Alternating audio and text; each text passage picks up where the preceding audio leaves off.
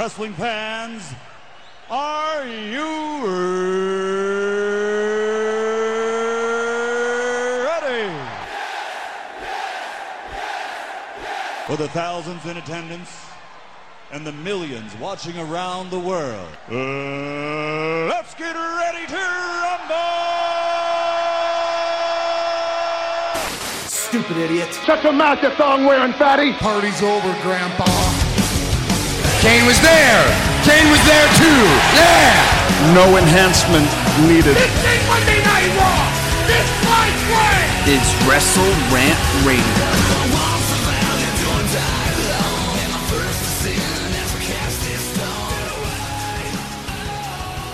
What's going on, guys, and welcome back to Wrestle Rant Radio here today for July 27th, 2017. I'm Graham Giuseppe Matthews. Hope you guys are doing well. So, right here at the end of last week's episode on Wrestle Rant Radio, I promised you part two of my candid conversation with the one, the only John Knapp at underscore John Knapp on the Twitter machine. Uh, we spent the first part of our podcast talking the current state of WWE, Brock Lesnar, Triple H, Battleground, SummerSlam plans stuff along those lines. Uh, part two, rather, talked about the future of WWE, talked about a lot about SmackDown versus Raw 2007 general manager mode that we did uh, a brief, you know, recap of in the first part of the podcast, you know, talking about the recent pay per view that we booked in the game. But part two goes much more in depth with how we book things, our thought process, never before seen behind the scenes, not footage, but commentary from John and I talking our uh, booking process of SVR07 GM mode. So we talked quite a bit about that in part two of the podcast, which was going to air today on Wrestle Rant Radio. And on top of that, I was going to have on for the first time in about two years or so at Marlon the Man from Twitter, Marlon Phillips. He is indeed the man. He's fucking awesome. Uh, we are going to talk about the Battleground pay per view. And I was going to do about a 30 minute recap of that at most, and then have about an hour and a half episode today of Wrestle Rant Radio, which is a bit longer than the norm, but, you know, it was going to be a stacked show. Marlon and I, because the conversation was so great, we had such an awesome time talking about and ranting on and really reviewing and trying to give a positive take, which was difficult, but uh, really going in depth with our thoughts on Battleground from last Sunday the conversation went over well over an hour, about an hour and 15 minutes. So I'm going to be airing that today instead, which I'm, you know, no complaints here. The conversation is amazing, the review is great. And we talk quite a bit about not only Battleground, but the current state of WWE, Monday Night Raw, SmackDown Live. We talk about some booking plans for SummerSlam and even WrestleMania 34. We really go all over the place. Some of the worst pay-per-views in the past number of years. So uh, it's a really, really fun time. I'm sure you guys are going to love it as much as we did talking about it. So that is airing on today's Wrestle Rant Radio. Next week, I will bring you part two of the podcast with John talking about, as I mentioned, the future of WWE in our uh, commentary, our analysis of the booking process that we do in SmackDown versus Raw 2007 General Manager Mode. But in the meantime, and in between time, folks, check out our ranting review from Marlon and I from Battleground on Sunday, as well as our analysis of the current state of WWE, Raw, SmackDown, really everything going on in the world of wrestling today. Enjoy, folks. All right, folks, we're days removed from Battleground on Sunday, back here on Wrestle Rant Radio to do just that rant about wrestling, specifically Battleground on Sunday now. But I'm not flying solo here today for the first time in many years, making his I don't think I, am pretty sure you've been on Wrestle Rant Radio before. I think it was a few years back. I had you on to talk about Raw, but for the first time in quite some time, to say the least, we got Marlon. Marlon, how you doing, my friend? I'm doing great, man. Always good to be on with you. And your Twitter handle is at Marlon the Man. Am I correct? That is correct. People can follow you on the Twitter machine there for uh, any thoughts and pretty much anything. Get some golden tweets, my friend, so people can check you out on the Twitter machine right there. But uh, so I wanted to have you on the show to talk about Battleground from Sunday because I know you watched the show. I know we were going to do this a few weeks ago for Great Balls of Fire, and it's really a tale of two shows because if we had done this a few weeks ago, uh, well, I'll get your quick thoughts here on that show just because it might be different. Did you enjoy Great Balls of Fire, or did you overly enjoy? What were your thoughts on that pay per view? Yeah, if, I mean, I feel the same way as most people. Great Balls of Fire was uh, just a stark contrast to Battleground. It was a wonderful show. I really enjoyed the show top to bottom. Uh, great main event. I even like the angle with Roman and Braun, the ambulance stuff. So just compared to Battleground, I mean, night and day. Absolutely. I mean, the funny thing is about Great Balls of Fire is that it was a Raw pay per view, and the weird thing over the past year or so since the brand split really started was that the SmackDown shows have traditionally been stronger. Um, but now it really seems like the tide has turned. I'm not really sure what happened, whether the Raw writers or the SmackDown writers, rather, went to Raw and the shakeup they did after WrestleMania, but not that Raw is like absolutely amazing, like Attitude Era level, like unpredictable and shit, but it seems to be a lot more bearable than SmackDown. That seems to be, uh, at least recently anyway, and that seemed to be solidified on Sunday with Battleground. Like you said, Great Balls, Great Balls of Fire, awesome show, start to finish. So I'm sure if we had you on two weeks ago, we would be raving about that about that show. But uh, really, like you said, a stark contrast. I could not have said any better myself with Battleground on Sunday live. I think from Philadelphia. I'm pretty sure they're in. Was it, do you know if it was in Philly or Pittsburgh? I think it might have been in Pittsburgh. I'm not exactly sure. Yeah. Battleground was Philly. Philly. Okay, then they're in Pittsburgh next Monday for Raw. I, get, I always get the two mixed up, but yeah, they were in Philly last night. And it's so weird because they had the Rumble there a few years ago. And obviously, very well documented. That was the year that Roman won the Rumble. They were very loud, very raucous, and, and booing Roman Reigns and anyone else who was not Daniel Bryan. And uh, on this show, they were dead quiet. I mean, aside from a few points, like such as the opener, which we'll talk about momentarily, the tag team title match, which was awesome. But beyond that, just a very dull show, which really, I think Battleground would have gone down as like a mediocre show, like a whatever show, had it not been for those final two matches. And I'm not talking about Sami Zayn, Mike Kanellis, but rather the the flag match, in my opinion, as well as the main event, the Punjabi prison match. Uh, two of the worst gimmick matches in history, both on one show, and both were atrocious. So we'll get to that momentarily. But before we even get into match by match here on general thoughts on the show, uh, or general thoughts in each match, what were your overall thoughts, Marlon? What were your biggest takeaways coming out of Battleground on Sunday? Well, like I said to you earlier before we got on, I mean, I think my thoughts are pretty similar to most people's. I mean, it was a one match show and overall really a waste of three hours. The flag match, like you just mentioned, was probably one of the worst gimmick matches I've ever seen. And the Punjabi prison match, I mean, we can get into the ending in a little bit when we actually talk about it, but uh, if a match and an angle make me audibly laugh, there's something going on that's not proper with this show because I was just so burnt out by the end of it that I was just bored looking at my phone half the match. Um, I can't imagine what it was like for the people in the audience because they couldn't see any of it. Mm-hmm. And then when the ending rolls around, I'm literally laughing out loud. So there's something wrong with the show quality overall if that's how it's going to end. I think you summed it up in uh, perfectly in 100, you know, less than 140 characters on Twitter uh, coming out of the show on Sunday was that what a waste of three hours in watching that show. And I could not agree more. And this is someone, I'm, I'm a diehard fan here. I watch all the friggin' shows, I watch all the pay per views and I just there was really nothing to pick apart from that show that was really all that good except from the opener. Like you said, those last two matches were comically bad. Like they had me laughing as well, especially when uh, you know who came out, which we'll talk about towards the end. But it was just that fucking bad. It was terrible. And I tweeted right after the show that I typically like to pick out the positives. Like, I, there's a lot of people that will go on their podcast or whatever and just shit on wrestling. You know, this fucking sucks. SmackDown sucks. Raw sucks. The whole company sucks and whatever. And I try to move away from that and be positive about wrestling, specifically WWE, when many people aren't. But um, it just it, it's hard to do that with a show like this. It's like, I mean, of all the shows they've had this year, and it feels like they've had a thousand, but this was by far the worst, if only for those last two matches. So again, we'll get to that momentarily. But let's let's start with the positive. Speaking of the positive. We'll do some PMA here with that opening match. The tag team titles were on the line. The New Day and the Usos, very well known that these guys have great chemistry together. And that was no different on this show. Very awesome opening match. The crowd was into it. A lot of cool near falls. One of them, which should, probably should have been the finish, but the New Day went over, so I can understand why it wasn't. Uh, which was when I think one of the I forgot which one of the Usos, maybe Jay or Jay, I don't know, but one of the Usos had a super kick out of nowhere on Xavier Woods as he was going to his for his finisher, which was great got him a close two count. They hit their Samoan splash finisher, that got him a close two count. Ultimately, in the end, the New Day, the new SmackDown Tag Team Champions, and are now in their third reign as Tag Team Champions, including the reigns as uh, Raw Tag Team Champions from a few years ago as well. So, great match. A semi surprising finish. I kind of thought they would hold off till SummerSlam, but you know, the, the, crowd liked it. It was the only good thing in the whole show, so it was probably for the better that the New Day won. But uh, Marlon, what was your uh, thoughts? What were your thoughts on the tag title match opening battleground? Yeah, I mean, I like you was also a little bit surprised to see the New Day go over in the first pay per view match between them. I thought they would hold off as well. Um, I don't mind it. I'm happy to see them with the titles. You know, they uh, got a little bit stale there for a while, and uh, I think they've kind of rejuvenated their act, not by doing any drastic changes, but uh, I feel like they're still getting uh, pretty good reactions. And I was shocked that the super kick wasn't the finish of the match. I thought that was a missed call. And then when they went for the Samoan splash finisher as well, and that still wasn't the finish, I knew right there. I'm like, oh, New Day must absolutely be going over. Um, mm-hmm. Otherwise, it was a wonderful match. Like I got nothing just bad to say about it.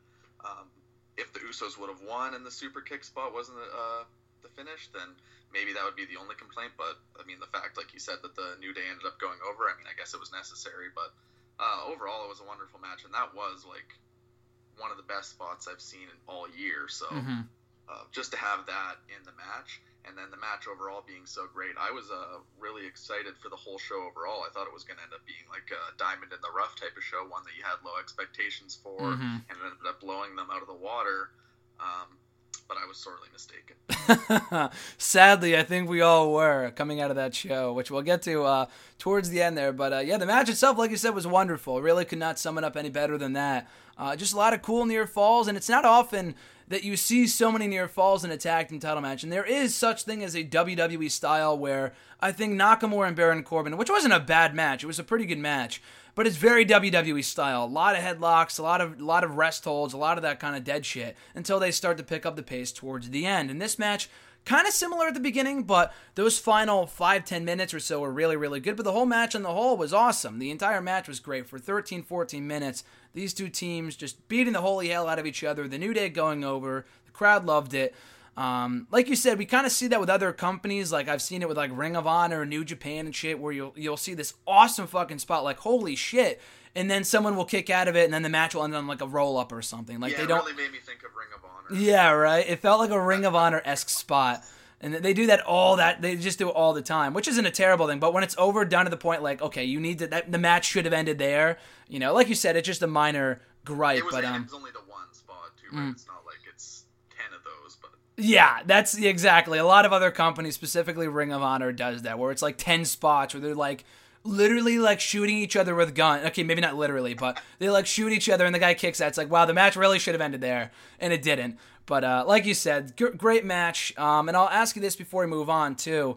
Where do you think they go from here? So obviously the new uh, the Usos have a rematch, which I'm sure we'll probably get at SummerSlam. It's only less than four weeks away, so they'd be remiss to not do a rematch at SummerSlam. But beyond that, where do you go? I mean, we have New Day, we have Usos. They broke up American Alpha. They have Breezango, but they're doing their own little thing right now, which we'll get to momentarily. They had a little other little segment on the show. Um, they have American Alpha. They're, they're broken up, rather. Uh, the Hype Bros might be breaking up soon. So they don't really have many babyface tag teams, nor do they really have many heel tag teams either. The Vaudevillains are gone too. The Ascension are just absolutely awful. And there's been rumors of Eric Rowan and Luke Harper maybe getting back together, maybe doing something as a tag team, so maybe they could do that.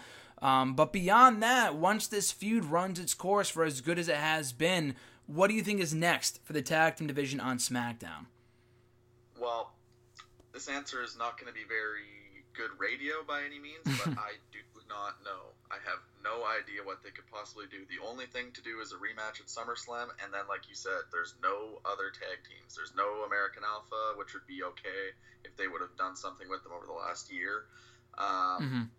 Harper and Rowan, if they get back together and they're not already busy feuding with another team, I, I they're gonna have to form a haphazard tag team with two random guys and do an awesome job of it probably because who are the New Day gonna face other than the Usos every pay per view? Mm-hmm. Yeah, that's exactly that's what they ran into with American Alpha for a long time. It seemed like they were feuding with the Usos for like six, seven months, and I mean they had great matches like the New Day and the Usos do too. But there, there comes a certain point where you can only see a match so many times, despite how good it is, and hopefully they don't ruin a good thing by having these guys feud till the end of time. But yeah, they don't really have many tag teams. I forgot the Colons, who are completely forgettable. But I think one of them's injured too, anyway, so it doesn't even really matter. Yeah, they don't but... even have any teams that they could steal from Raw because who do they have on Raw? There's no Enzo and Cass anymore. Mm-hmm. Um, Heath Slater and Rhino, but we've we've already seen that. Mm-hmm. Yeah, exactly. They, they've really the, the tag team tag team wrestling in this company this year has been really something else because they've broken up by this point, maybe four or five teams. I saw a picture the other day that someone shared on Twitter that had all the tag teams that broke up this year. I mean, I, I mentioned the Vaudevillains, but one of them got released, so that's why they're gone. But yeah, Enzo and Cass, Golden Truth, American Alpha. Um, I'm sure there was one more. The Hype Bros might be splitting up soon. I know the Colons are hurt. So uh, they, they, they got a bunch of teams that broke up. So they, they need to be making more tag teams, like you said. Like you said, maybe they put two singles guys together. I'm not really sure what they do. Well, even, there's not even anyone to call from NXT at the moment. I mean, because mm-hmm. there's no DIY. Uh, Authors of Pain are obviously not that, coming up. Yeah, DIY was the other one. Yeah. Um, I did see someone saying that uh, Tino Sabbatelli and uh, Riddick Moss, right? Yeah, they might mm-hmm. be called up, but I mean that's they're pretty green even in NXT. So. Yeah. Yeah, exactly. So that, I saw that same thing that they might be called up to do the thing with uh, Breezango, which I guess we'll talk about now too, because that has to do with tag teams too. Um, I mean that. I mean it would be a new tag team, but like you said, they're super green. They've had maybe three or four matches on TV in NXT from what I've seen. They're not. They're not terrible, but they're they're not good really at yet anyway at this point. And that's what NXT is for for people to get better. It's developmental at the end of the day. I've seen people say sanity maybe, but it looks like they're doing something with authors of pain at the takeover show. And I mean that it's not it's not out of the ordinary for people to be doing both the main roster and NXT at the same time. But um I don't know, I feel like it's too early for them too. So yeah, I'm not really sure. I mean, I'll ask you right now. Who do you think is behind the Breezango mystery? Do you think it is Rowan and Harper? We did see uh, Fandango be dragged out of the backstage area during that segment. Do you have any thoughts or any speculation as to who could be behind that? No, I think it's just going to be Harper and Rowan, which is fine. It's kind of because it is a little bit something different. At least it's not the Ascension. I mean, that would have been yeah. the disappointment of all disappointments. But yeah, Harper and Rowan. I mean, it's fine. It's fine to have them back together. I do think it's a waste of Luke Harper, who had so much momentum going into WrestleMania, and now he's just fallen off the face of the earth. But mm-hmm. I mean, it's better than nothing. It's another team. We just complained about there being no teams, and at least they're putting something together. So mm-hmm. if that is the case, I mean, I'm fine with it. But it could be something more interesting, like a Sanity. I would actually care about it then. But yeah, I don't know. It's better than nothing. I mean, I am still enjoying Breezango, so something for them to do is fine with me. Yeah, exactly. They're a good little tag team. They're not in the tag title picture right now. They just finished up a few months ago, but it's it's cool for some you know to keep them busy with a kind of secondary feud that's not over the championships. But uh, yeah, like you said, Harper and Rowan would be fine. I mean, they always worked well together as a tag team. Rowan, I could not care less about on his own, but like you said, Luke Harper really had breakout potential. Um, especially going into WrestleMania, like you said, with all the momentum that he had before he, it looked like he was going to go for the WWE title, and they took him, they took him out of the match, whatever. But um, anyway, so yeah, hopefully they do something with him on his own eventually. But it's been so many months at this point. It's like anything just to get him back on TV, I guess would be nice. So I guess we'll see where that goes. Um, but we had Shinsuke Nakamura and Baron Corbin on the show as well. Decent match, really not much more to say about it than that. Um, Nakamura won by DQ after Corbin got himself intentionally DQ'd with a, uh, or Nakamura won by DQ after Corbin got himself DQ'd with a low blow. And that was about it. Corbin came back out, beat up Nakamura, and it looks like the feud's not over.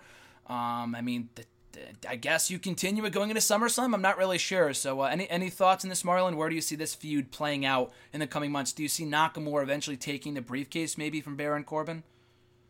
Uh, I don't see him taking the briefcase. I think that's Corbin's uh, briefcase to cash in. But mm-hmm. like you said, the match there wasn't a whole lot going on. I actually don't mind the finish uh, of Corbin getting himself DQ'd, you know, it doesn't uh, pin either of them, which I understand why. But I did think that if someone was going to lose, it would be Baron Corbin because they've uh, traditionally done in the past. You know, they beat the briefcase holder because it doesn't matter to them, right? He'll cash in and then it's all good. But um, I would have liked to see him win with by hitting him with the briefcase or something rather than the low blow. Because I mean, a big man like that shouldn't be winning against a smaller guy with a low blow, just in my opinion but I don't I don't absolutely hate it. But the match was fine. It just you expect a little bit more when you're watching a Nakamura match. It's not his fault, but it mm-hmm. just wasn't anything exciting. Not much to say about it. But uh, as far as the feud goes, yeah, I mean, I guess you could do uh, some kind of no DQ match or something at uh, SummerSlam, something for the briefcase. But I do ultimately think that Corbin would uh, keep keep the briefcase. I don't know who would win the feud, but I think uh, I don't think that briefcase is going anywhere, which I'm fine with. Yeah, I agree. I'm. I mean, I don't know if I'm in the minority. I have seen some Baron Corbin fans out there, but I'm a big supporter of eventually putting the belt on him. Right now is not that time. I'm very glad he did not cash in on the show, as had been teased coming into the pay per view. But um, yeah, I've seen some people say that the plan. I mean, I don't know where this plan talk is coming from. I've heard no one credible report it, but uh, that Nakamura would eventually take the briefcase from Baron Corbin, which is just absolutely asinine. If only because if you're going to have Nakamura become Mr. Money in the Bank, then why wouldn't you have done it in the first place? Why would you give it to Baron Corbin just to give it back to Nakamura? That'd be stupid. So yeah, and he's the kind of guy that should be winning the title in a real match. Ex- Corbin, mm-hmm. he is a big monster heel type, but I don't mind him winning with the briefcase because he is, you know, a dirty heel. But I, I don't think Nakamura gains much by winning it with the briefcase. I think he's really got to win that title in a knockdown, drag out 30 minute match or something, and people will really appreciate it. That's exactly it. Yeah. So I would hope that um yeah that coming out of this feud, Baron and Corbin will still be restored in the bank, and I'm sure they won't put the briefcase on the line. It's very it's very rare that they do in feuds like this. I mean friggin' Damien Sandow lost matches to you know Santino Marella, and he never ended up winning the briefcase after you know he after he beat Damien Sandow years ago. So I would hope that they would keep it on Corbin. I mean, I'd be fine, like you said, if they did a no DQ match at SummerSlam or something along those lines, and Nakamura could win without the briefcase being on the line, and then Corbin could cash in later on. But um, yeah, just now is not the time to do that. Baron Corbin pinning Nakamura, it doesn't bother me that much if it's in some kind of match like that where Mhm. they do have an out where he just absolutely beats the hell out of him with a chair or something, like really tears him apart. But as long as they're keeping the briefcase on him, I'm fine with that because I do like him as well. Yeah, exactly. I mean, I wouldn't, I, I wouldn't be pissed like, oh my god, why would Baron Corbin beat Shinsuke Nakamura? It makes no sense. I would personally keep him undefeated for a while longer. I mean, having him lose to Baron Corbin isn't the worst thing in the world. It's not like he's losing to Aiden English or something. But I mean, they could have worse people for him to lose to. But Nakamura, I think, is only beaten, not beaten, has lost to. I think in NXT, he hasn't lost yet in the main roster, but he only lost to Samoa Joe and Bobby Roode, I think, in NXT in the, in the past year Yeah. and a half. So I'm not saying I want him to lose. Yeah, yeah. Clear. I just wouldn't shit over it. Yeah, exactly, exactly. Same here. So it wouldn't be the worst thing ever, but I, I would keep him undefeated until the AJ match, which I'll ask you right now too. I know we got Owens and AJ coming up, but um, do you think? And and personally, I'll just say this before we get started that I think they should hold off on AJ and, Shins- and Shinsuke. I know there were reports a while ago and fans hoping they would do it at SummerSlam, which, granted, is the second biggest stage next to WrestleMania. But at this point, after this finish, and after AJ losing the title, doing AJ Nakamura at this point would just be completely random and completely rushed, especially with the pay per view literally in four weeks, less than four weeks away. So I would hope they're not doing it anytime soon and hold off until WrestleMania. They would they would have to hold off until WrestleMania. But do you think that we see the continuation of this feud as opposed to getting Nakamura and AJ at SummerSlam next month? Well, like like you're saying, if you had asked me maybe at the beginning of the year, I would have been fine with AJ and Shinsuke at uh, SummerSlam because if it's not going to be at WrestleMania, it has to be at SummerSlam. You can't be doing that at TLC or you know a battleground or something like Mhm. that. But at this point, no, they can't be putting that on at SummerSlam. It'd be such a waste. You need a good, solid build up. Uh, I would love, absolutely love to see that match at WrestleMania. Uh, AJ Styles is my favorite wrestler, and Shinsuke Nakamura and him would just be, I mean, easily match of the night, no question. I think that's got to be for the title. So I think, yeah, you just keep going along with this feud. It's just kind of a placeholder feud for both. It feels like uh, for Corbin and uh, Nakamura. It doesn't really feel like there's a long-term plan there for either guy. So just hold off on that match until WrestleMania season, and like many people, I do hope it's for the WWE Championship as well. I think it would have to be. I mean, I mean, I guess you could do it without the championship, but really, when you look at the SmackDown roster, which is significantly weaker than it was prior to the shakeup, there really isn't like that money match that people are like, oh my god, that needs to happen at WrestleMania. Like people are just dying to see. Other than maybe like Nakamura and Cena, or maybe Orton and AJ, which should have happened this past year. They went with Orton and Wyatt instead, which sucked. But anyway, so they could do Nakamura and AJ for the title. That makes the most sense to me. Um, hopefully they get the, the belt back on AJ sooner rather than later because Mahal has just been a massive failure. Yeah, but- and I'd be a way I'd like to see it play out. Just this is just kind of off the top of my head is not that I'm advocating this necessarily, but you can have Cena beat Jinder Mahal for his 17th title, which has been kind of reported before, and then I would have him hold it until like the Rumble, and then you can have Nakamura win it at the Rumble and AJ win the Rumble, and that's how you set that up, which I would love to see. That wouldn't be bad. I would like to see that. That would not be bad at all. Yeah. Then so you get Nakamura and AJ and Nakamura and Cena. So True, yeah. So we can get Nakamura and Cena, and Cena I know has said that uh, he's. I, I don't think he's retiring anytime soon. But the reason he said he became a free agent was because he was uh, now that he's a part timer and blah blah blah, and he wants to do all the matches that he can while he can, whatever. But yeah, no, that'd be. I think Cena Nakamura. I mean that that's another one that doesn't have to happen at WrestleMania like AJ Nakamura, but I think it's a step right below where you should not be doing it at like a TLC pay per view, or you should not be doing it at yeah. Backlash. Like it doesn't make much sense. So um, yeah, I think that'd be perfect. But uh, yeah, so you get that match too, and the Nakamura well, then you could have like a Cena versus Roman Reigns or something if they do hold off on doing Brock versus Roman at WrestleMania. I mean, you could start to put together a pretty solid card.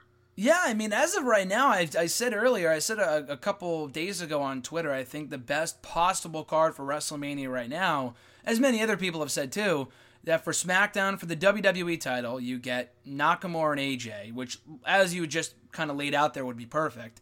And then on Raw, and that, that's kind of like the hardcore match, like the match that us, you know, hardcore fans would love to see. And another match, which I don't think hardcore fans would hate. If anything, I think there's general interest there. There's genuine interest there uh, for for the Raw title, for the Universal title, that I think a lot more casual fans would want to see. You get Roman Reigns and John Cena. Now, how you get to that point between now and then, I have no idea. I mean, we have a, you know nine months or whatever, but I think that'd be a good uh, a good headlining match for Raw with Cena and Roman, and then you have AJ and Nakamura on SmackDown. So we'll Those see. are fine top two matches. I mean, if you close the show with Cena and Reigns, I don't, I don't hate it. Um, Mm-hmm. And then the second to last match, yeah, AJ and Nakamura is be that sounds like a great top two matches to me. I mean, you have like a Braun versus a Brock match or something, big Hoss match. Mhm. Yep. Start to put together a pretty solid card. Yeah, I think there's a lot of there's a lot of potential there, con- considering who they have on tap with who they have. I mean, you got Kurt Angle in there too. If they do Kurt Angle and Jason Jordan, I mean, it doesn't sound like much right now, but if they build up Jason Jordan to that point, they have him turn heel on Kurt. That's another solid upper mid card match for the shows. I mean, even right now, there's potential. And I mean, we say that every year, like in the summer before WrestleMania, and then WrestleMania comes Yeah, around and John Cena versus the Miz you know, after the match. So Exactly. Then you just get these random ass matches like I mean, like you get Undertaker versus Shane McMahon last year. Like, why? Why did that need to happen? Like, that just—it's stupid. I mean, it was cool that Shane came back, but it's like, why would that need to happen? Or, or John Cena versus The Miz. you kind of compare that show to Battleground. The only good part of the entire night was one spot. Yeah, really, it really was WrestleMania 32. I mean, I thought this was worse than that, but yeah, WrestleMania 32 was was still for a WrestleMania pretty pretty abysmal. Um, but yeah, they, they always like, oh, we could say right now like this would be an amazing card for WrestleMania, and it's not unrealistic either.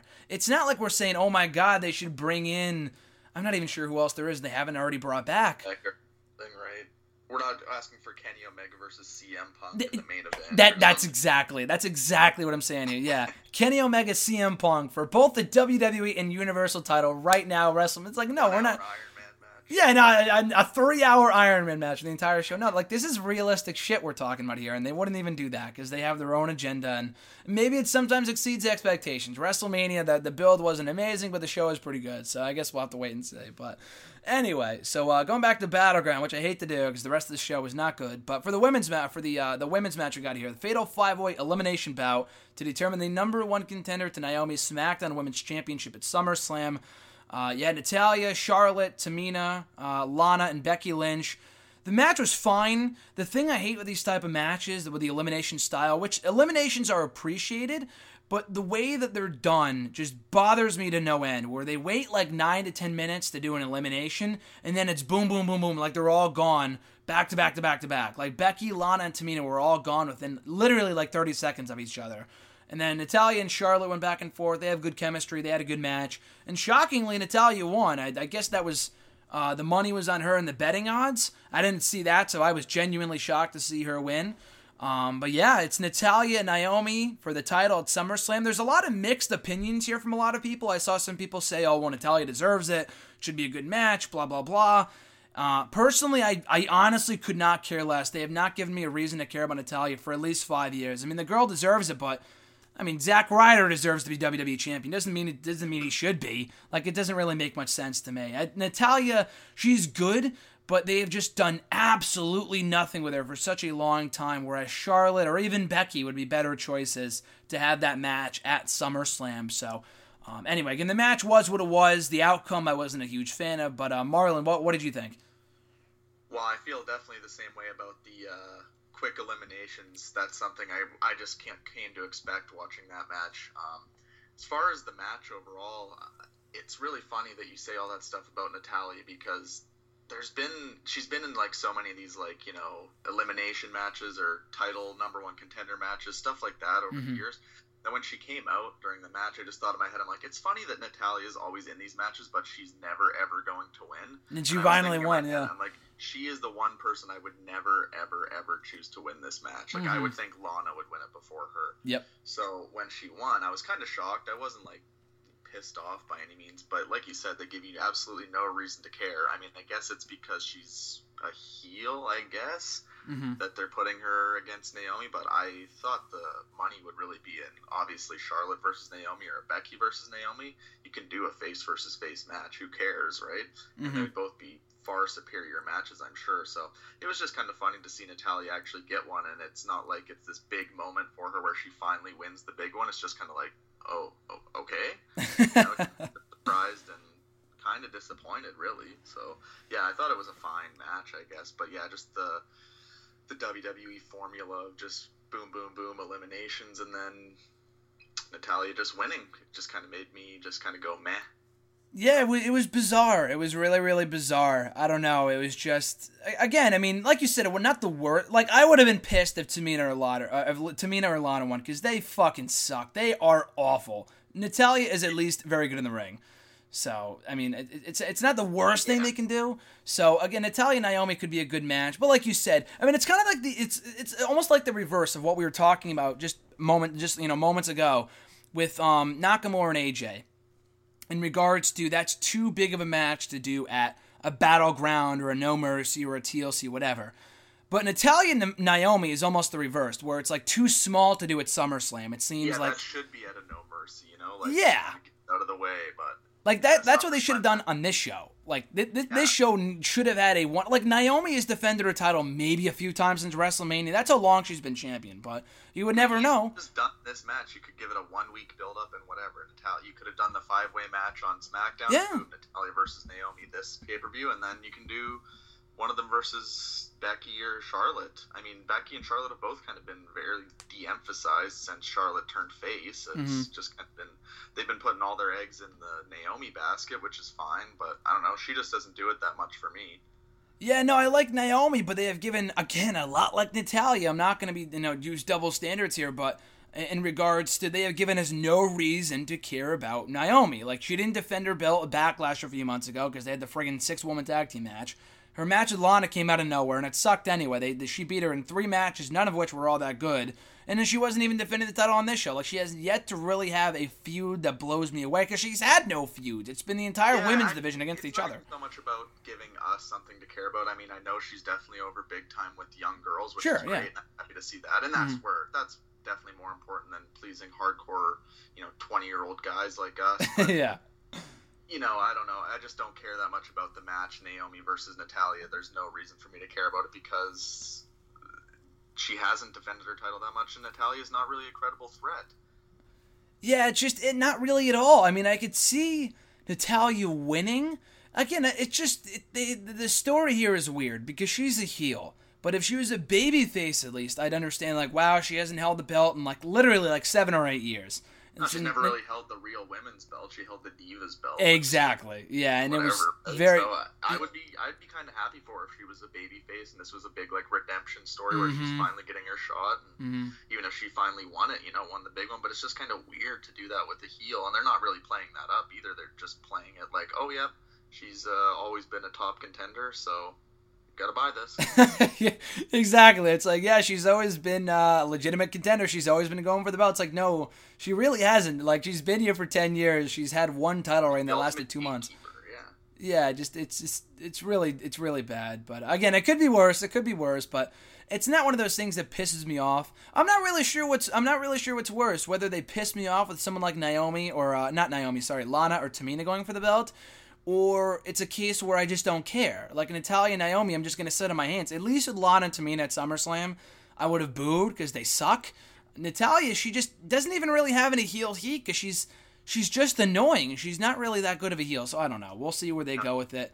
Um, but could you see a case, no pun intended, where Carmella cashes in on maybe Natalya after she wins? Like she finally, they finally give her her, you know, her token title win here, Natalya. So she wins the belt, and then Carmella cashes in in New York rather too, which is I where she's from. say, I think she's cashing in regardless, man. Of being in Brooklyn. Yeah, so I think that being her home turf, I think it'd make for a cool moment. I mean, Carmella isn't the most over heel in the entire company, but she's getting more over after that that screwy finish in Money in the Bank, and people are yeah, getting I to gotta hate be her. honest, like I was at that house show uh, about a month ago. Oh, yeah, yeah, Carmella yeah. got some major heat, man, and she was great. Like Mhm. she's really good at playing her character of like the whiny freak out girl. Mhm, Like yeah. she is awesome, man.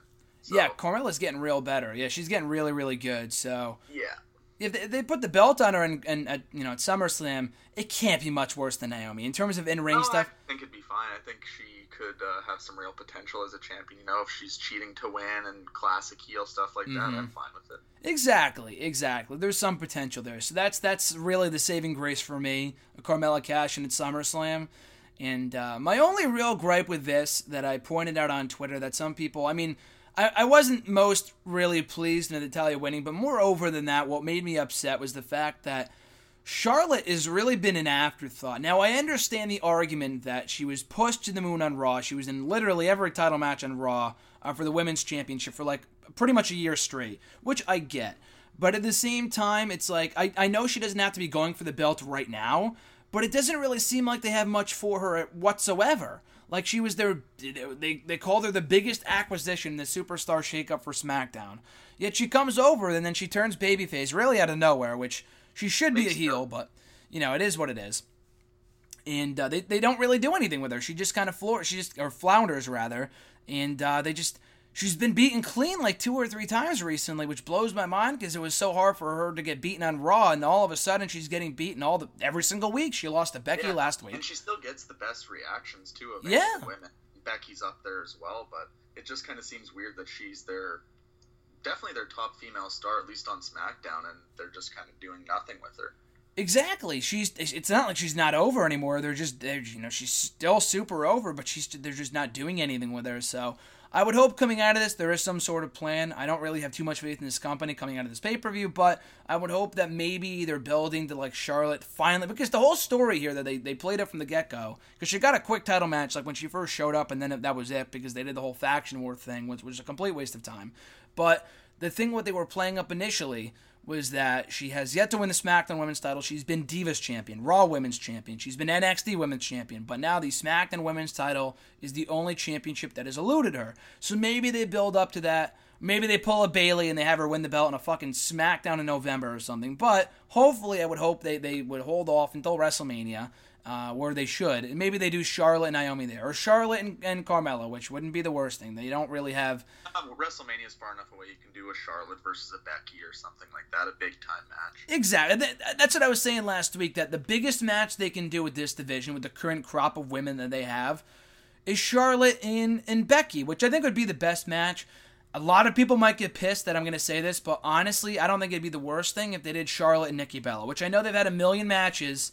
But um, I mean, if they brought back if they brought back Nikki again as a babyface, and she's gonna be back. I know she took time off, you know, for injury shit, but she's gonna be back. She didn't have the big, you know, farewell. I've heard rumors that Brie Bella could be back, which I couldn't give two shits about. Nikki Bella's a bit better in my opinion, but maybe that's the match they go But with. the two, I mean, Nikki's a big star. Like it's, she just she's more popular than any of the other women. You know, like I said, save for Charlotte and Becky, but you're getting at least more of a bigger feel for the match than like a Charlotte Naomi, a Charlotte Natalya, or something like that. I mean, people hate Nikki Bella, and I'm not exactly her biggest fan, but at least she's a big enough star that it's a high profile match. You know, if she finally wins it from her or something, Exactly.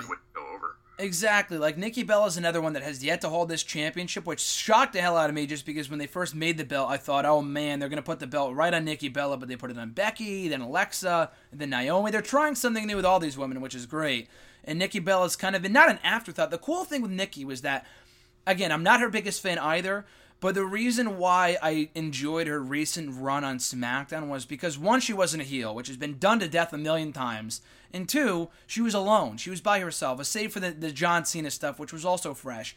but they weren't doing the same old Bella Twins twin magic shit they've been doing for literally ten years at this point. Like Brie Bella's been gone for a while. She's on her she's on her own. So it was entertaining. And the feuds with Natalya and Carmella, I thought were pretty good. They were actually they were Fine with yeah. Yeah, they were the, the, matches where I thought were a lot better than they had any right to be. So again, Nikki Bella's been, and even the mixed tag team feud was great. Oh, so oh, yeah. and she's not that terrible of a wrestler. I mean, No, she's not, yeah. she's not best in the world by any, but she's fine. Like she's gotten a lot better. exactly, She- w- w- I like that finisher. So exactly, exactly. She's she's no Lana or Tamina in the ring. She's not that bad, or at least not as bad as she once was. It could be way worse. So. I know we're thinking ahead here, but yeah, Natalya, Naomi, eh. But once they, you know, put Charlotte back in there and Becky, hopefully, and um, we just really don't want to talk about battleground yeah, enough. That's really that's really the whole uh, premise of this review. That it's a battleground review, but not talking about battleground because the show sucked. about the things we'd really much rather watch.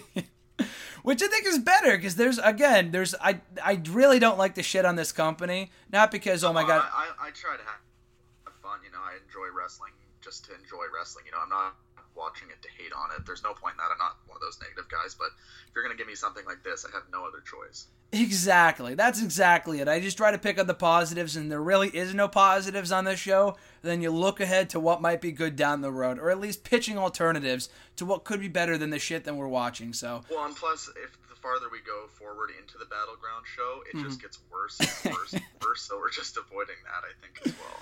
That too, yeah. That just like not even bad matches. They were the worst of the year. Like it's hard to come up with a worse match than fucking John Cena and Rusev, and then the main event, which again we'll get to in a second. But before we move on from the women's stuff, which I know we spend a lot of time on, but just one last question: uh, Are you a big UFC fan, Marlon? You are, right? Yes, absolutely. So have you seen what's been going on recently with Cyborg and Becky Lynch? Um, I heard something about it, but I actually haven't really seen much of it. Uh, I do have a little bit of interest in it because I uh, I do like Cyborg. Um, so I'd be interested in seeing her work a match. It'd be pretty cool. But I just don't know if she's like she is a big name in the MMA circle, but Mhm. I don't know if she's gonna bring in the same kind of attention as like a Ronda Rousey or anything even close to that, or even like a Holly Holm or a Miesha Tate, right? Yeah. So Yeah, I think I think it would still be pretty cool. Um, just because I mean they're at SummerSlam too. Like, yeah, like you said, I think the biggest name they could do is Ronda Rousey, but I'm not exactly sure what her status is. She last fought in December and she lost, obviously, and she hasn't been seen since.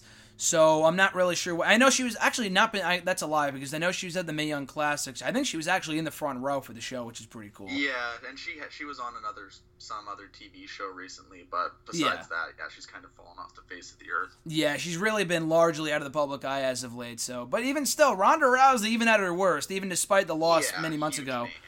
You know, I think still a way bigger name than ninety percent of this roster. So bringing her in for a match with Charlotte or something would be pretty cool, like WrestleMania or whatever. But yeah, for the Becky Cyborg stuff, I think it'd be pretty cool if only because they're at SummerSlam and they've brought in C-list celebrities before, including the work a match. And okay, maybe not C-list, but he's and he's a pretty big name. But a couple years ago, they brought in Stephen Amell, which was pretty cool because the guy's a wrestling fan. Yeah, he was cool. He was actually not a terrible wrestler. That he did fine for his match. Exactly, and it wasn't a big match either. It wasn't the main event. It was a it was an undercard match with Stardust, Barrett, and Neville. So if they could do that with a guy like him, then I'm sure they would love to have Cyborg uh, The, do uh, something. The only thing about that is that Cyborg's fighting this Saturday. Oh, I okay. mean, um, she is such a killer, right? She's fighting uh, Tonya Evinger, who's the Invicta 135 champion, and this is for the 145 UFC belt. Mhm. So she's fighting a smaller woman. I mean, Tonya Evinger's game is hell, but you know, unless she really gets in there and comes out without a scratch, you never know. She could be medically suspended for 30, 60 days, and then you. You know, she could come away with even one slight injury and not be wanting to work a match, right? The UFC might not allow that, right? So close to her fight. So I wouldn't know anything about SummerSlam, but you never know down the line. Which is good that they might. I mean, maybe that's the case. Maybe they're holding off on announcing anything formal, like Becky and, and, and Cyborg at SummerSlam, and then she gets hurt or something in her fight this coming week, and then they can't do the match, and they got to pull out. So at least they're, they're teasing it. But if it doesn't happen, it's like, oh man, like what a what a blow to the card because it was never scheduled to begin with. So may- maybe they're waiting. I guess we'll have to wait and see. Um, but yeah, I think it'd be cool to have have you know her be brought in to do something at SummerSlam. and I've seen uh, maybe it was Dave Meltzer or someone along those lines said that uh, UFC owes WWE after they took Brock Lesnar from them for the fight at UFC 200 last year. So it would be cool to see them kind of do a trade and uh, then do that match at SummerSlam. But I guess we'll see. SummerSlam's gonna be like a fucking 15 match card again, so I would not be surprised if they had like four women's matches, which isn't a bad thing. But they're gonna have. It's gonna be a long show. It's another four hour show, so I'm kind of happy I'm not going this year because it's it's it's a really really long show. Yeah. Uh, but uh, we'll get to the next match here. Unfortunately, for the United States Championship, Kevin Owens and AJ Styles. And it wasn't a bad match. The thing here with Owens and AJ, I would even go so far as to say it was the second match, best match on the show next to the opener. The thing with Owens and AJ is that we know they could do a lot better. We've seen them have great matches. This was just really not all that good. It was it, it was actually I thought it was good, but the thing is is that by Owens and AJ standards, it was very disappointing. And then worse yet, the finish was terrible. No one knew what the hell happened. So I don't even remember what the move was. I don't know if it was a back suplex or whatever.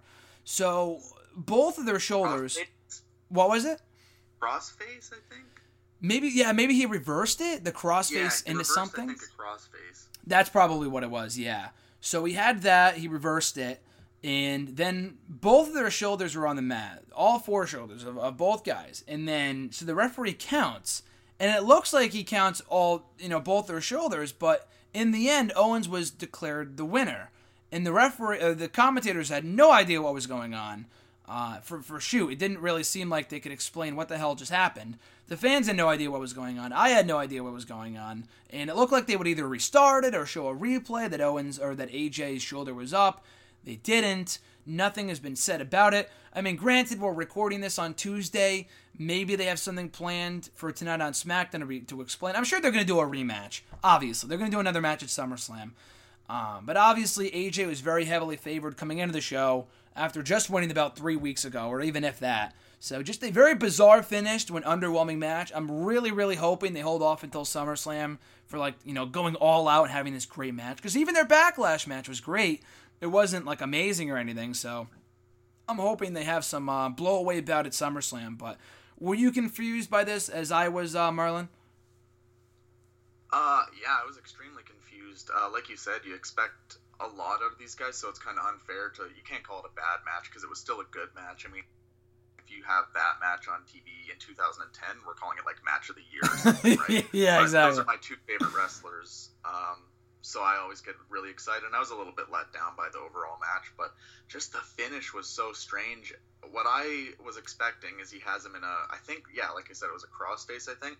So he's got Owens in a submission. Owens rolls it into a pin, and it's kind of like a weird camera angle. So I kept expecting them to go to a camera angle from the opposite side where you could see maybe Owens was tapping right before he counted the three.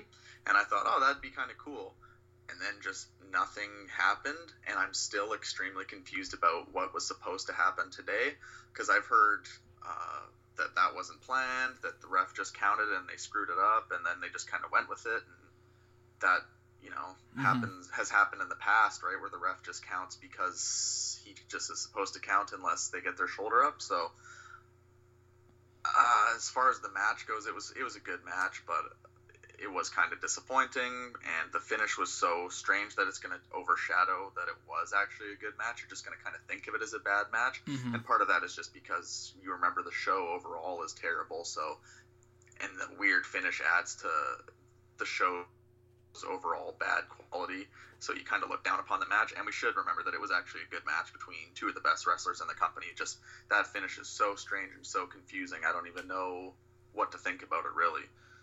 Yeah, exactly. That that's exactly it. The match was good, but the finish, which was disappointing. But the match was all right, and then the finish overshadowed any good work that they did during the match itself because it was just so bizarre. It was so confusing. No one knew what the hell was going on. And again, I'm sure they're saving you know the the blow off for SummerSlam, which is fine. But it's just like you said. I saw the same report that it might have been a botch that uh, they, they might not have planned it that way. Just really, really weird because no one knew how to explain it. And sometimes that's a good thing. Sometimes it's like, I mean, bad comparison, but like Punk and Cena from like 2011. Like Punk wins the belt. What the hell's gonna happen next? Who the you know was this? I mean, obviously that was that was a work, but I'm trying to think of another example where the finish was like, I know what holy you're shit. saying though, where you're coming out of it thinking like, oh, what's gonna happen? But this exactly. is bad kind of what's gonna happen because you're like, holy shit, someone screwed something up. What's gonna happen? Now? Yeah, exactly. And this was like, I, it's just weird. It's not even the fact the belt has changed hands like four or five times in the past couple months. Because the feud's been all right. The feud's been pretty good. Yeah, it's I just don't even hate it because it's between two top guys. You know, Yeah. it's them trading wins. So, I mean, in that aspect, I don't hate it. I don't mind Owens getting the belt back if that was part of the plan. It's just so such a weird thing to have happen in a match and just no explanation for it, and everyone's confused by it. Yeah, it was just super confusing, and if that wasn't bad enough, like that was the thing too, like the the flat reaction. I mean, they were the crowd was already kind of quiet for the match, and they never really picked up the pace or really went into the next gear as they're known to. They just kind of had a basic match, and the match really just kind of ended, and that was it. Um, and if that wasn't bad enough, the flat reaction to the finish led us to the next match with the crowd. Holy shit, this was terrible. So the crowd was on their hands for the entire match, and the match went. I'm looking on Wikipedia right now. 21 minutes. Oh god. So the, the main event, and we'll talk about that w- later on too. That was the longest match on the show. This was second longest at 21 minutes. And the, again, this company. So they did a flag match a couple of years ago with Rusev at SummerSlam, which wasn't terrible. It was him and Swagger. And mm. on that show, they had the flags in each corner, and you had to beat your opponent by pinfall or submission, and then afterwards you had you earned the right to like wave your fucking flag or something. As they, I Which remember. also not a flag match. Like that's not what a flag match is, and neither was this. But It's just that they just changed the rules just based on what's convenient for them. So it's like I know Rusev wasn't pinned, but that's besides the point. This fucking sucked. Why they did this in the first place, I really have no idea. Beyond the fact that I know they want to kill time for Cena, um, who we still have no idea why he's a free agent. He has yet to show up on Raw. He has yet to be even acknowledged on Raw, despite the fact he's a free agent. So apparently, Raw does not give a shit about John Cena being a free agent. They don't want John Cena. I yeah, don't they're already doing well enough. Exactly. Raw's fine without John Cena. They probably don't want the guys, so keep him on SmackDown. But uh, oh my, especially this match is any indication. If they, after watching this match, maybe Raw wanted wanted no part of, of uh, fucking John Cena Neither after this. SmackDown. They're not gonna want either. yeah, they're probably not going to want to bring him back after this because this was just a complete waste of time. Like it's not even like it was Cena and Corbin. Like the match sucked, but it's like you know what? It's a fresh match, whatever. We've seen this before, and worse yet, we know they could do better. Like a lot of their matches in 2015 weren't like oh my god match of the year, but they were they were they were pretty good. Like they were a lot better than they had any right to be. This was just atrocious. This was just beyond boring. Crowd didn't care. The ending outcome, the ending result was just so predictable. It was it was comical. It was laughable because the rest of this match didn't even matter. The last 10 seconds the crowd came awake for, but 10 seconds of a 21 and 10 second match does not make for a good match in the slightest. So obviously, if you couldn't already guess, John Cena wins. LOL, and that's it. So that was about it. Um, any any other additional thoughts on this, Marlon, besides the fact that it was fucking terrible? Yeah, no, it was just really bad. Uh, was, the outcome was never in doubt, and I, I'm a big Rusev fan. Yep. Oh, I mean, I've even been a big fan of Cena since the brand split. I mean, I think he's been awesome. Mm-hmm. Uh, just such a colossal waste of time. Like you said, it's a placeholder for Cena until he can win that 17th title or go over to Raw or something. But uh, I also can't stand when WWE does something like this where they have a feud between two guys who have feuded before and as recently as two years ago and they don't mention it once, which is fine because it was a short build-up, but I think a big part of that is the fact that Rusev was Russian before and now he's actually Bulgarian. Mm-hmm. So I'm not really a big fan of not playing up much on the previous feud, but I mean the match outcome was just never in doubt. And I have they done it before where you have to take the flag off the post and then put it up in a pedestal? Because I had never seen that before. I always thought a flag match was just taking the flag off of the the pole. Um, Mm. Yeah, every, every flag match that. I've seen has been like that. Yeah, you're right. yeah, I mean it was just kind of a boring punch kick, few moves match. Like I, the entire time they were battling on the stage too was just couple moves. Oh, reverse. Okay, now I do a move to you. Oh, now I do a move to you. It was just kind of boring. And as soon as Rusev set up those tables, my girlfriend doesn't know anything about wrestling. She just happened to be watching that match with me. I said, I will bet you the entire house. You can have anything in this house. I bet you that Rusev is going to be the one going through those tables. And sure enough, Yep. you set up the table, you go through it. So I don't know, it's just a weird, boring match, and both guys could be doing so much better. So I don't know, it was just kind of boring, and it felt every bit of 21 minutes. It really did. It felt a lot longer than that too. I'll say that much as well. It was just I don't know. Like you said, it wasn't. It, was a terrible match, but even moreover than that, it was a complete. It was a lot. It was just very boring. Just a lot of nothing. A lot of nothing for 21 minutes, and not only was the match a waste of time, like I felt, like you said, like a couple days ago on Twitter, that like I mentioned earlier, that the whole out, the whole show was three hours. That was a waste of time. But like especially this match was a complete waste. Not only because I mean, I don't even know because the whole feud was a complete waste of time. Like, why would you bring back Cena when they did? Like, oh, on the 4th of July, blah, blah, blah, Mr. Patriot, whatever. But beyond that, it's like, why did you even bring him back? If they were just going to put him in a, a, random feud with Rusev, that's obviously over, as it yeah. should be. I don't know why. I, mean, I don't the want. show was a terrible. It was a terrible show. I mean, we yeah. made that quite clear. It was a waste of three hours, but at least every other match served a purpose this one serves no purpose. It's not going to be doing anything for either guy. I can't imagine they're going to have a rematch. I'm sure they're both going to start something new tonight, or at least Rusev. So, I this is a big waste of 21 minutes and a big waste of a month of build-up. Exactly. It's just I don't get it. I really just don't get it. They could have brought they could have brought back Cena tonight and have him confront Jinder, God forbid, or something. I don't know. But whatever they're doing right now, just with Cena. Like you said, it's not an anti Cena thing, because like you, I've been a big Cena fan since the brand split, coming and going, which is probably the best role for him, honestly. I know he made fun of The Rock for doing the same thing a few years ago. Um, it's not quite to that extent, but I, I, like the fact that he feels fresh when he comes back, and he has great matches with AJ and Dean Ambrose, and the mixed acting thing was it was good. The feud is actually really entertaining, and then this thing great for the past three or so years. Yeah, exactly, exactly. Now this thing just comes along and it kind of ruins any momentum that either guy had coming, you know, coming into this pay per view. And Rus- this is Rusev's return too. Really, mm-hmm. I mean, he came back a little bit ago. He actually made his uh, return from injury at that house show I was at. So oh, really? Cool. Back for uh, for what he was going to do, since they were building up to him getting a championship match, and then this happens, and it's such a waste as well for him. He's another guy that I mean, I don't want to say it's been a failure um, just because it's only really he's only been back for like a month now, not even. But I really thought they would start to do more with him on SmackDown than they were on Raw. I mean, granted, on, on Raw at the end there, he was losing to no no joke, fucking Big Show in five minutes at Fastlane, and now he's at least facing John Cena. But still, the match wasn't good, and we've seen it before, and he lost again in typical Rusev fashion. But the guy deserves more. I don't know whether you turn him babyface or what you well, do. You can't really insert him into the title picture right now unless you turn him babyface. But I don't know how you're going to do that. I mean, mm-hmm. it could work, but I don't know how they would do it, and I don't know if that would happen anytime soon.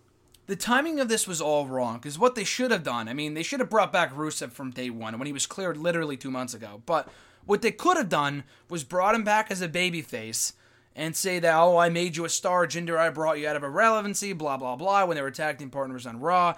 I mean, the Rusev Jinder match was probably not going to light the world on fire, but from a storyline standpoint, it makes sense, and people want to cheer Rusev. The guy is hilarious. He's he's comical. If you that, watch him, I'm like, that's a big way I think you could turn him babyface is to play off the real life fact that he's hilarious. Like, yeah, he absolutely kills it on Twitter. People like him. people want to cheer him.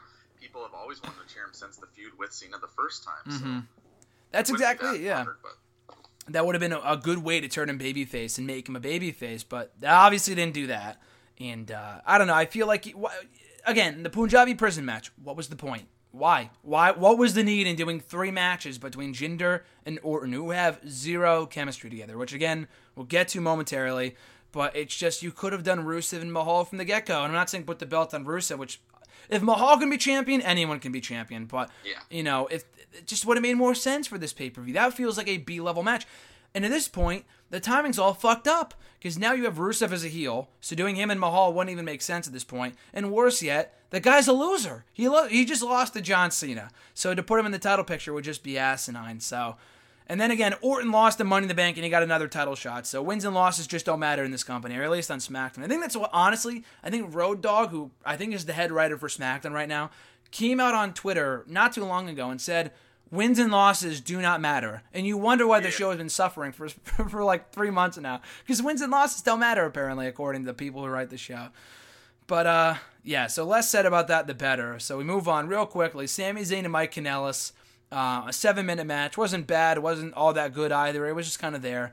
Sami Zayn wins, typical 50 50 booking. Again, wins and losses just don't matter. Mike Kanellis wins his debut on SmackDown, loses a week in to his in ring debut at the pay per view to Sami Zayn. And I love Sami Zayn, don't get me wrong, but the guy is not going to be hurt from losing.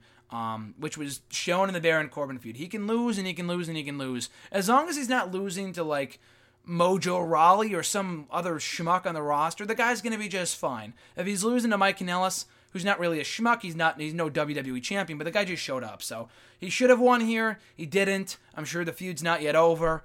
Um, whether that's a good thing or bad thing, I'm not really sure. But yeah, Sami Zayn won. So uh, any thoughts here? Did you take exception to the fact, Marlon, that uh, Sami Zayn emerged victorious, or were you a fan of the finish? Yeah, not too much to say about it. Uh, I'm also a big fan of Sami happy to see him get a win. I wish it wouldn't be at the expense of a new act. And I do think that the act has a lot of potential. I like the whole Mike Kanellis gimmick, the fact that it's her last name. I do actually like that. And I mean, I've been a big fan of Maria since she first debuted way back in the day when she had no charisma, no talent. Mm-hmm. So uh, I'm happy to see them back in the company, or you know, him in the company and her back in the company. But mm-hmm. I was just kind of surprised to see Sammy get the win. He wouldn't be hurt that bad by like a debuting act that has a has the potential to be a lot of fun. But yeah, it's it's whatever. There's 50-50 booking, whatever match, piss break match before the main event. So whatever, don't care about it. Yeah, exactly. So yeah, like you said, with Mike Kanellis, that I, I honestly don't think the guy is going to be a world champion, but he has a lot of potential with this gimmick, and people can say about it what they will, whether it's too cheesy or it's just mid card, whatever. But it works. I mean, if it was Mike Kanellis on his own, I get the guy probably being a lower undercard act, but Maria is great. Like you said, she was hot 10 years ago, but not only is she hot now, she's also amazing as a heel. Really if, good, yeah. Yeah, she's, she's very talented. Very, I, mean, I think talented. they have some they could have a run as U.S. champion or something, something like that. You know, top mm-hmm. of the mid card if booked properly. But I don't know. Yeah, like you said, it's not world championship level, but you don't need to be beating him one week into his debut. Yeah, clean too, clean. It wasn't like I think he beat him with his finish. It wasn't even like a roll up or something. So just it just really weird. 50-50 booking strikes again, but we get to the main event. Uh, good God. you sure uh, you want to do this?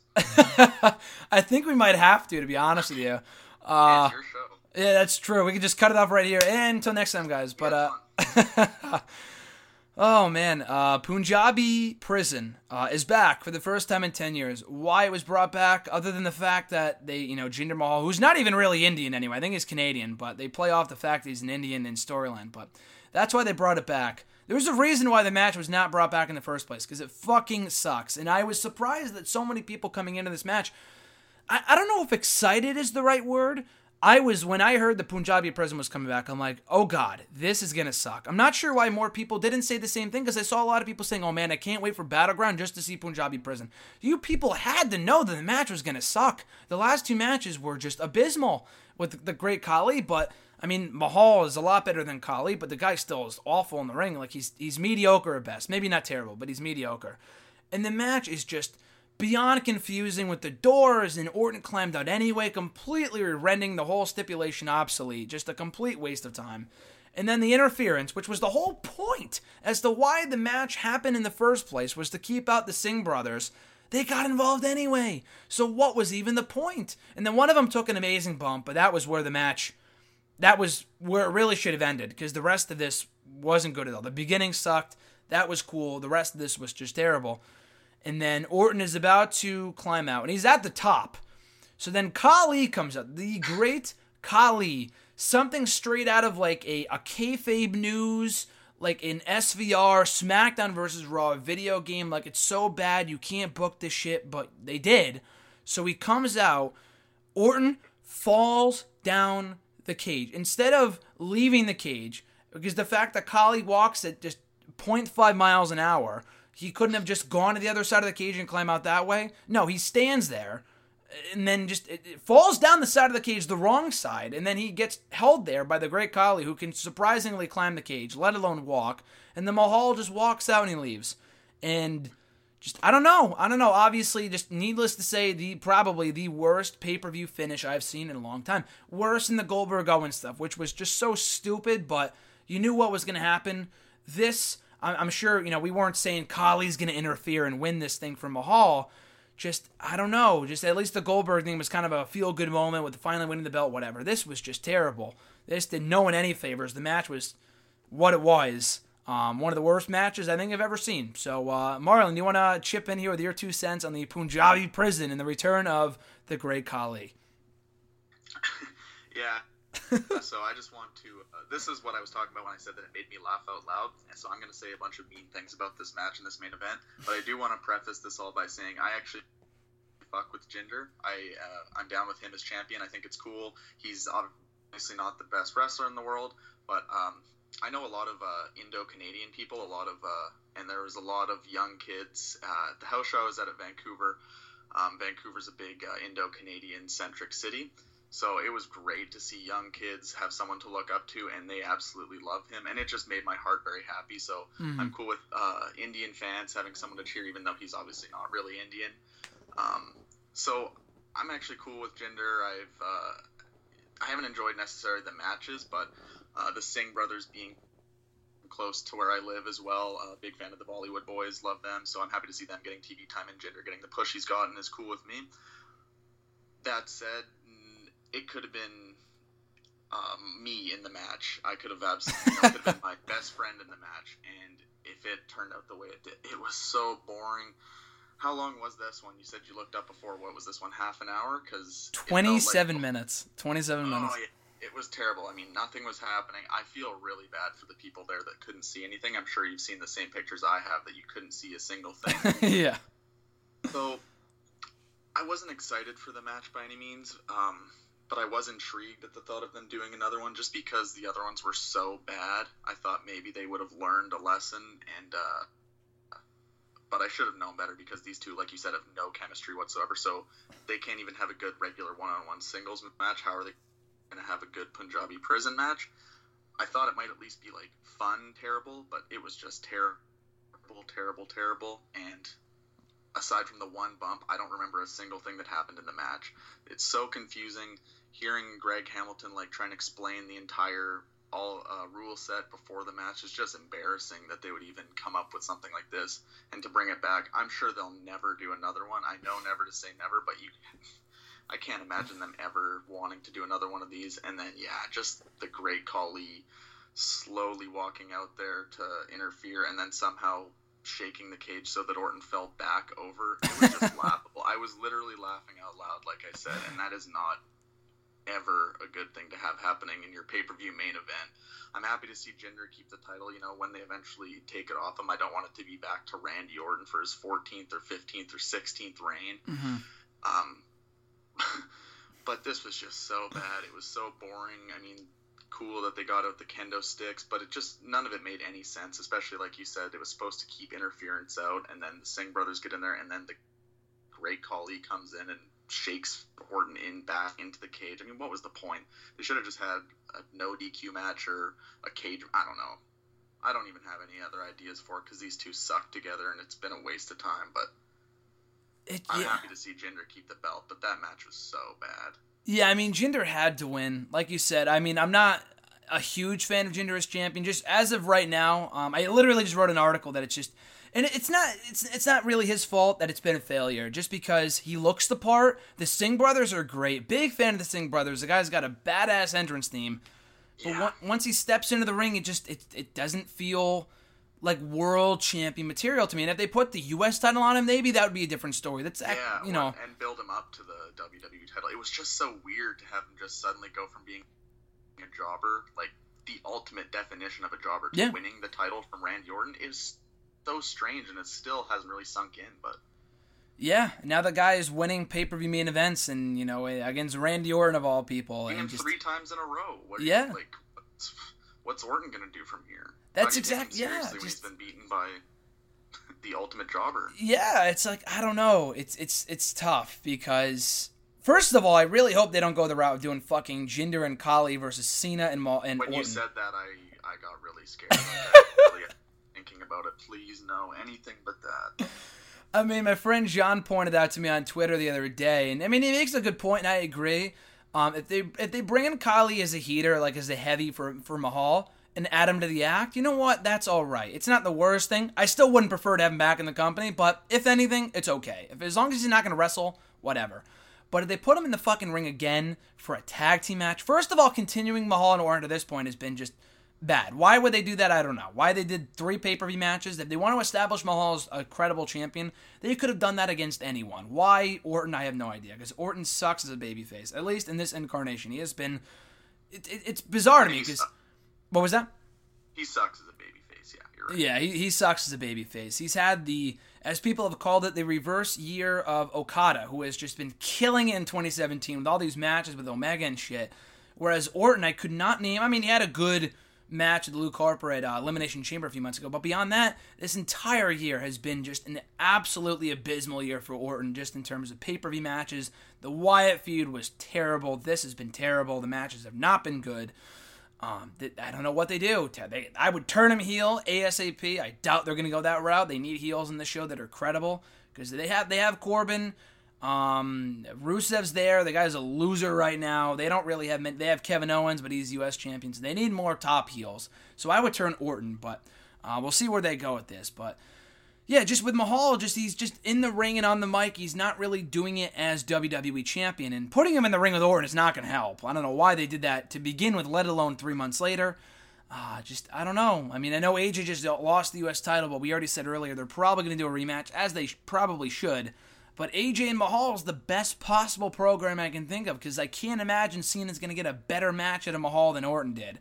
So we'll, we'll, we'll see where it goes, but this is just uh, there was so wrong there was so much wrong with one match it's just almost unbelievable that they can get so much wrong within the matter of 30 minutes on one show. The whole show is just terrible but this capped that off perfect main event for that show sums it up you know? That's that's the main event that show deserved. It really did. You know what? That's you know what that's a very positive fitting way to put it that that was the main event that this fucking show deserved and uh, I know we're recording this before SmackDown, and you know what? Maybe they go all out. They have an amazing show tonight. Just everything goes right. CM Punk comes back and he beats Jinder Mahal for the WWE title. I don't know what's going to happen. I'm not sure how they can come back from this. But uh, as of right now, coming out of this show, which is all that really matters anyway, because if you fast forward one year from now, people aren't going to think of, you know what, Battleground sucked, but that SmackDown though. Oh my God, that SmackDown too. No, they're not. They're going to think of Battleground and how bad that show was. They're going to think of how terrible this show was and the, the just the stench that it left in the days removed. We're, we're 48 hours removed from the show, and we're still talking about how bad it was. It wasn't like, yeah, in retrospect, it wasn't that bad. No, it, it, it was bad. It was bad. So we'll see uh, if they can make up for this. I hope they do. SmackDown recently has been really disappointing compared to where compared to where it was even like three or four or five months ago, right before yeah, WrestleMania. I just wanted to say that when you were uh, actually uh, starting the show, that it's funny that since the brand split, SmackDown was so much better than Raw. SmackDown was a awesome show week to week. It was never never disappointed, and it felt like it gradually started to flip since the Superstar shakeup. And Raw has obviously gotten a lot better. Raw is usually a decent to good show. Like uh, last night was a great show, and SmackDown's just kind of gone down and down and down. And it feels like it's been a long gradual turn, but it's only really been a year that it's uh, since the brand split happened, right? So yeah it's only been two months and all of a sudden SmackDown's so inferior to Raw. It's kind of shocking, really.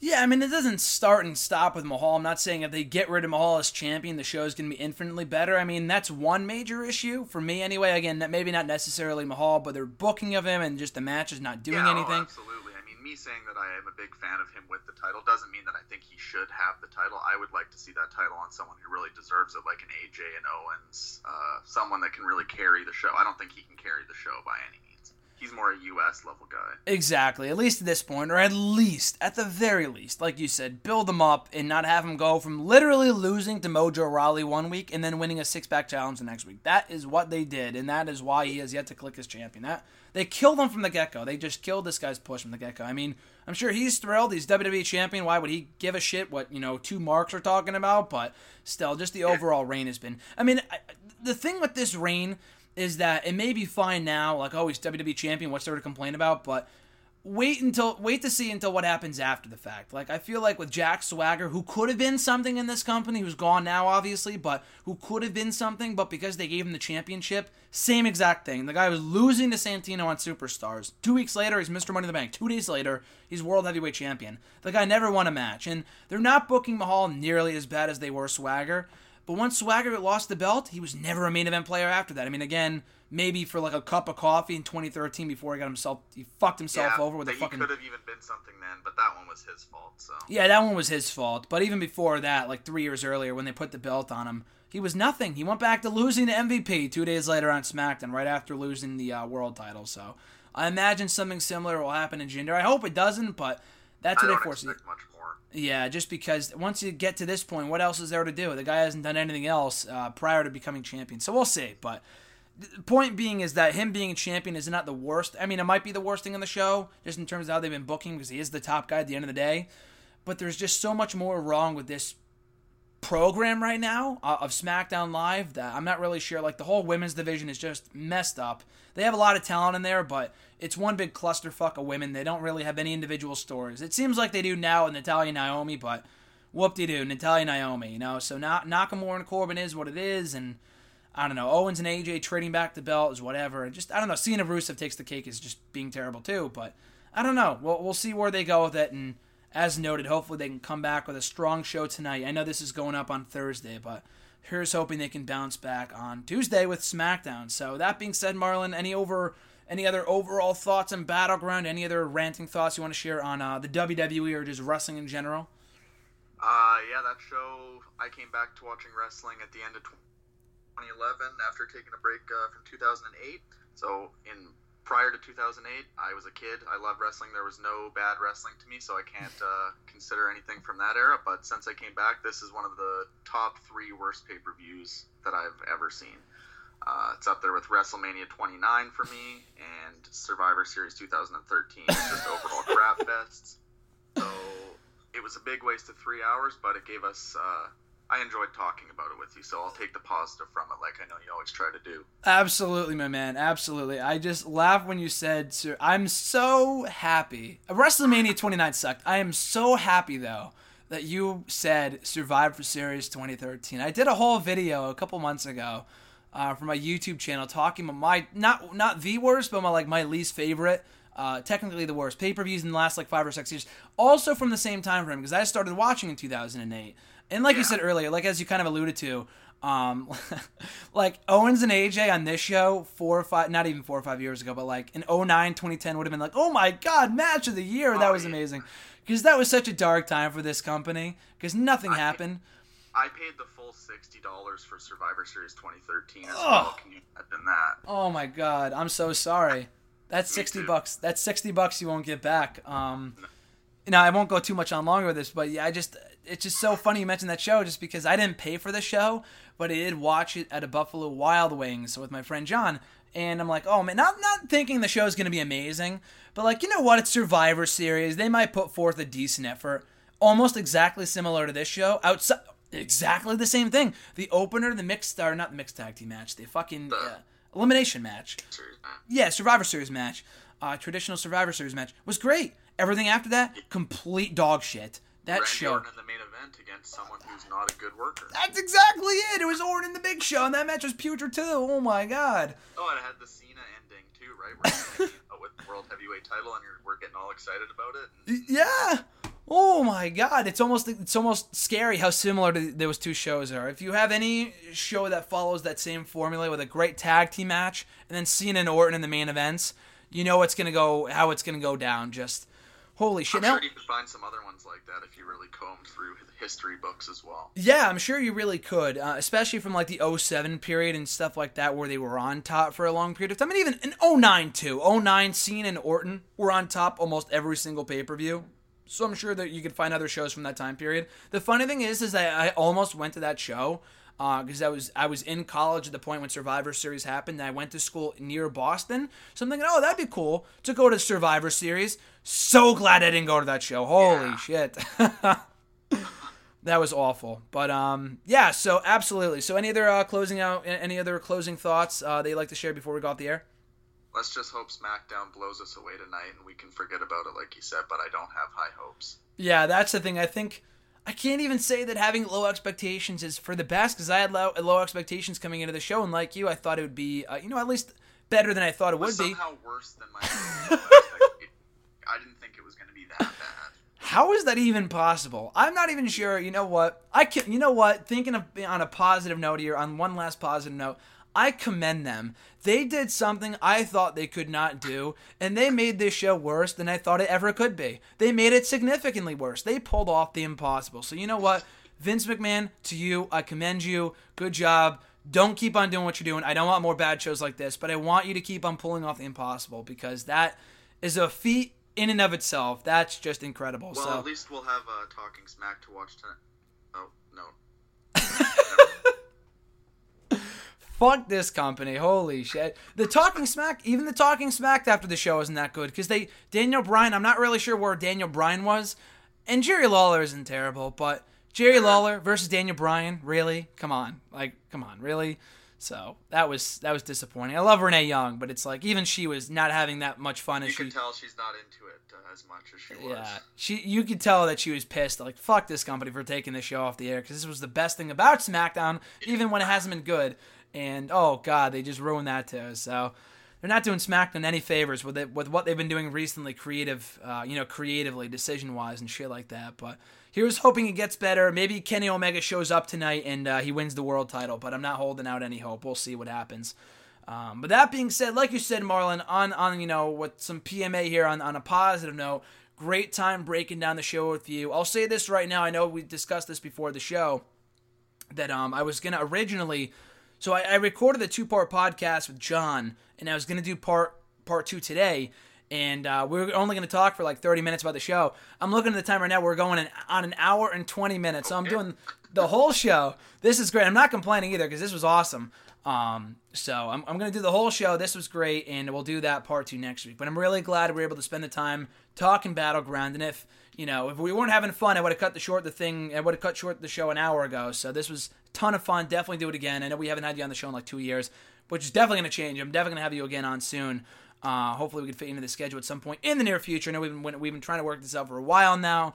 Great having you on the show, though. But before we go off the air and right off into the sunset, once again, Marlon, where can the people find you on the Twitter machine and anything else you'd like to plug for the people? Yeah, I don't got too much going on. Just at Marlon the Man on Twitter. Uh, all I can plug in the future is my uh, future appearances on this show for now, for the time being. But I wouldn't have it any other way. Had a lot of fun with you today, man, and I appreciate you having me back on. Appreciate it, dude. Like you said before I got on the air here, four years almost to the day. You said from yesterday, right? Correct. That I had you on. I think it was Save Us GSM at that point before Wrestle Yeah. Rant Radio came around, which was great then, great now. I think I had you on that show then, which was four years ago, like you said. I think the last time I had you on this show was two years ago, and now two Yeah, years two- later. So it's like two year intervals, but which is not going to happen again. Like I said, we're not going to wait until 2019 to do another show here on Wrestle Rant Radio. Uh, but it's been a blast, like you said. Check him out on the Twitter machine at Marlon the Man, which is really all you need. When your tweets are as good and as golden as yours are, Marlon, that's all you really need is a Twitter. So, Much appreciated. so uh, great time talking to you, man. I'll catch you down the road. yeah, thanks, man. See you, brother. Bow